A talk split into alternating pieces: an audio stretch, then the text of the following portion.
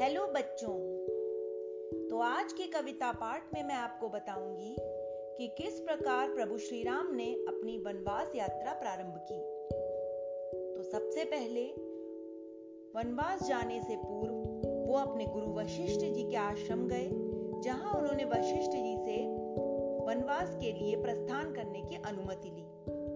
उसके पश्चात अयोध्या के मंत्री सुमंत्र जी राम, लक्ष्मण और सीता जी को रथ पर बैठाल के तमसा नदी के तट पर छोड़ दिया। यहाँ से प्रभु श्री राम अपनी पद यात्रा प्रारंभ करते हैं। पद यात्रा करते करते काफ़ी दूर पहुँचने के बाद वे गंगा नदी के तट पर पहुँचते हैं। गंगा पार करने के लिए वे केवट से सहायता मांगते हैं। केवट एक नाविक है। परंतु वो अपनी नाव में प्रभु श्री राम को बैठने नहीं देता है। वो उनसे अनुरोध करता है कि पहले वो उनका पैर धुलवाएगा, क्योंकि पर प्रभु श्री राम के पैर के स्पर्श से ही एक शिला अहिल्या के रूप में परिवर्तित हो गई थी।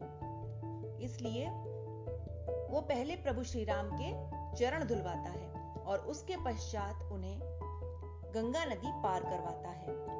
पद यात्रा करते समय अनेक गाँव से होकर प्रभु श्री राम निकलते हैं।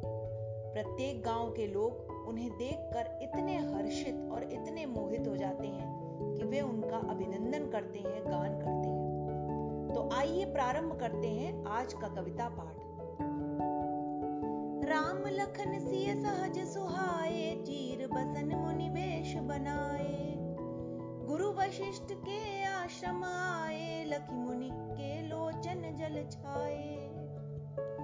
भरे कठौता, निर्मल पानी, ले अनुमति कही अटपट बानी। धोवत चरण उमगी अनुराग, धन्य धन्य के वट का भाग जिनका लेकर नाम उदार, जन होते भव सागर पार। अनुज सी संग सो रघुनाथ, बैठे नौका के वट साथ लखन राम सिय बन पथ जात, जिन देखे वे मंजुल गात। भय ग्राम जन प्रेम विभोर, लगे नयन मन प्रभु की ओर।